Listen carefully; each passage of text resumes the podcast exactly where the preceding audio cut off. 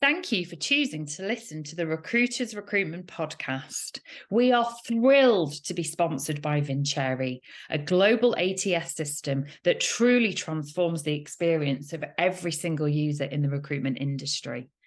We are also really proud to be partners to Needi, the bespoke gift matching service using psychology and AI to, to remove boring gifts and experiences. We'll tell you more about them later in the show.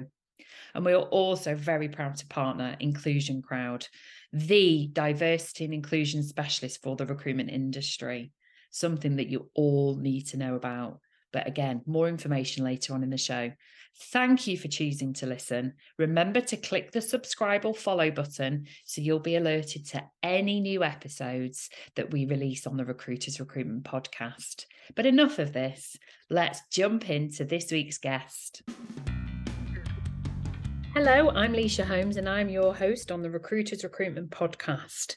It would be remiss of me not to take this opportunity to allow my community who are experiencing their first ever dry January or have who have challenged themselves to try an alcohol-free life to not use this chance to give you some experiences from myself and if it's not too facetious of me to give you some top tips as well I started my sober journey actually through moderating first. August 2016, I knew that I needed to stop drinking. I would look in the mirror and a face looking back at me was unrecognizable to the one that you see here now.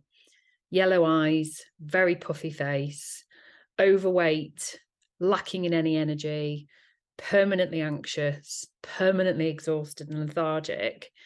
I was really aware during the summer months of 2016 that my drinking had taken a real sort of turn for the worse, and I was actually drinking most days, whether that was through habit, whether it was just through comfort, seeking some sort of solace at the bottom of a bottle of gin or Prosecco or both. On that fateful night in August 2016, I mixed my drinks um, appallingly um, on top of three course meal.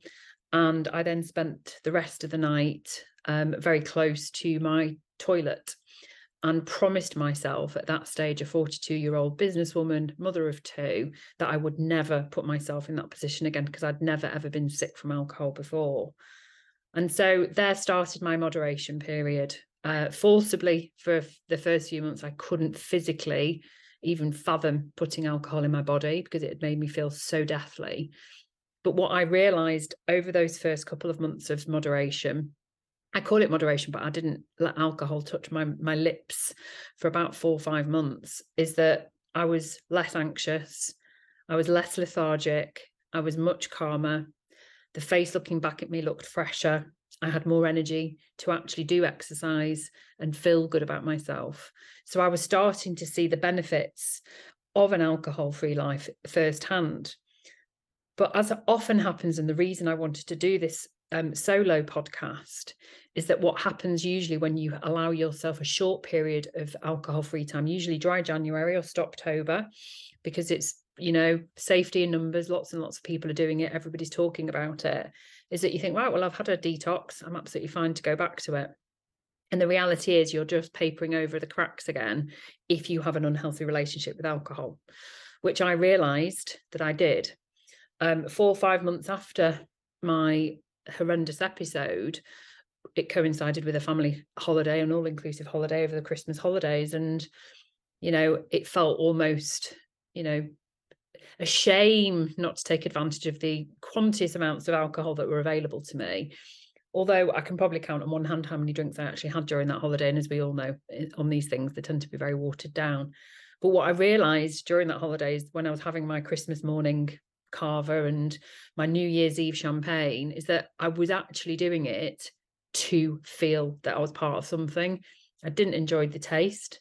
I didn't miss the taste, and I certainly didn't like the effects that my body had, even with just one drink inside me. Then we move into 2017. Um, it's quite an infamous part of my own personal story, which I will talk about on another solo episode. I promise I will do more of these. When my then husband announced to me March 2017 that he was in fact living a lie and was gay. Um, and there started a whole different journey in my personal story. But that was the that was the moment that I decided then that alcohol had no place for me, for the simple reason, and this is how you're probably feeling if you've clicked on this episode, that you feel more in control when you're not drinking. And even if you are just somebody that has, you know, a bottle of wine on a Friday and a Saturday, the reality is that when you cleanse your body of alcohol, if you have an unhealthy relationship with it, you really do have control of your faculties, of your sense of being, of your sense of purpose, of who you really are. Well, that's certainly how it has been for me. Now, I don't consider that my sober date. I actually consider my sober date June, which is another four months away. And that's because during that sort of interlude from March when he told me that news to me sort of putting my flag in the sun saying, that's it, I'm going sober. I had two social occasions, one of which was actually my birthday, where I did actually tend a one solitary glass of prosecco all night. And in fact, friends at the time said, You're not even drinking that. And I would sip again, trying to avoid being the social pariah, something that maybe you've experienced during your dry January or during your previous episodes of moderation. And I think that is a very common feeling that you feel that you are being miserable, that those who don't drink cannot possibly have fun or have a good time. But the reality is you can. And if you've managed to get through January and you've still enjoyed yourself and it hasn't been arduous and it hasn't felt like a chore, I really wanted to share this episode today to encourage you to continue to take it one day at a time. You don't need to set your flag in the sun like I did on June the 10th, 2017. That's my sober date. You don't need to do that, but you can if you want to, because it's a really good way to then measure the return on investment in you. Let's talk recruitment language. I realized after a few months of sobriety how much money I was like, where's all this extra money in my bank coming from? I couldn't understand it. It wasn't appearing in my bank. I wasn't spending it. And interestingly, over that first year of sobriety, I dropped three dress sizes, not because I stopped nourishing my body, not because I stopped eating or started going to the gym. I still continued to do what I'd always done, but I'd replaced the dead calories, the empty calories of alcohol with something else. And that's what I want to come on to now. What do what are my three top tips? I don't want to give you a list longer than that because the reality is that if you make these three really simple changes every single day, I really truly believe that the sober journey can be for life. Because that's the reality. Sobriety is not just not drinking.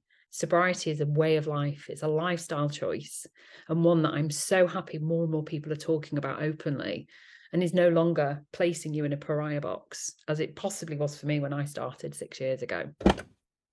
In 2022, Vincere joined forces with the Access Group Vincere has always spoken openly about their ambition to becoming the recruitment operating system. By partnering with a heavyweight who shares their vision of providing a single operating system for the front, middle, and back office of recruitment firms, there are now no limits as to how far Vincere can take the platform and the experience they provide to their customers. Vincere will become the flagship CRM within Access Recruitment's portfolio of products. Same people, same platform, but with way more firepower. Now, Vincere is offering an exclusive deal for listeners of the Recruiters Recruitment podcast. If you want to know more information, send me a DM and we can introduce you. So, my three things that I think will guarantee you successfully navigating sobriety for life are remove alcohol from your house. It's as simple as that. Even if you're somebody that hasn't historically drunk in your house, if you remove the temptation of it, you won't be tempted. It will be a mindful thing that if you're going to moderate, if you're going to fall off the wagon, it certainly won't be at home because if you do, it will probably be a car crash. Just remove your alcohol from your house give it to somebody. You don't have to pour it away dramatically. Give it to somebody that you know will benefit from it. But if you want to pour it away, that's also fine. Second one is you need to replace the habit of drinking with something else. if you do listen to Steven Bartlett's Diary of a CEO, you'll know that he shared a, an episode in early January around daily habits. This was in context of New Year's resolutions, and it's actually one of his best ever episodes. It was so interesting around how we form habits, and it was all very scientific. And I'm certainly not going to do that today. I'm not going to profess to be a, anything other than who I am. But it's right and it's true that we can't ever lose a habit. I gave up smoking in February 2001 from having been a very heavy smoker. I used to be called Fagash Lil. And yeah, I'll always be a non an ex-smoker. I'll always have that part of me that when I walk past somebody who's smoking a cigarette, there's a little part of my brain somewhere that goes, hmm, that smells nice. But the the conscious part of me is like, no, I don't want one. So we can't remove the habit of drinking alcohol. What we have to do is replace it. That's the upshot of this. Now, for me, I replaced alcohol, the buzz of alcohol, with exercise and with good food, actually. And I think it's really important that you recognize that the buzz you think you get from that glass of wine, that beer, whether it's chilling out, whatever, you can gain it from something else, much healthier, much less ad- addictive, and much less poisonous to your body, basically. So I think it's mindfully switching the habit to something else, knowing that you're doing that. The Recruiters Recruitment Podcast is thrilled to be partnering with Inclusion Crowd. Inclusion Crowd put the D into diversity, but do it disruptively. We love that. Really reflecting what we're about. I was introduced to Inclusion Crowd back in 2020, and I've been absolutely blown away with what they're doing to totally transform the recruitment and hiring sector. They believe at Inclusion Crowd that companies should be reflective of society and that no matter who you are listening now, you have a story to tell, you have a contribution to make. An inclusion crowd educates you in allowing your voice to come out and share that story, but doing it in a way that educates your colleagues and your customers equally. Inclusion Crowd, like the Recruiters Recruitment podcast, has clients all over the world and they specialize in our industry. What we all want to do together is to maintain best practice and to raise industry standards to enable us to attract and retain the best talent, but doing so inclusively and with true diversity. By doing this, by accomplishing a true EDI policy within your business, you will also retain the top talent as well as attract new talent, which is a win win for everybody listening, making more profitable business and a much better industry, highly regarded. Inclusion Crowd are also the official awarding body for the Inclusion and Diversity Certification Mark within recruitment. We are so proud to be assisting and partnering Inclusion Crowd. If you want to know more information, please click on the link in this episode and remember to mention the Recruiters Recruitment Podcast when you do so. Now, back to the episode. And then my third and final piece of advice is to ensure that you are surrounding yourself with the right people. When people say that you vibe your own tribe, it could not be true when it comes to sober life. Now, I'm not suggesting you remove people in your life who drink. I'm not suggesting for one minute you don't go out to social events where there will be alcohol, otherwise, you'll become a hermit. What I'm suggesting is that in terms of the people you trust to talk to, the people that you listen, you choose to go and ask advice from, they should be people that understand, respect, and support your destination of sober life. You will get naysayers. You will get people saying, Oh, don't be ridiculous, just have a glass, you'll be all right. You don't listen to people that are doubting your journey because we have to remember that everybody's path is different. And what your why is for going sober is your why, not what, what their why would be. I hope those three simple pieces of advice bolster you. And for those who are on this sober journey, you can always drop me a message. I'm always happy to talk about it on and offline. For me, it was the making of who I am.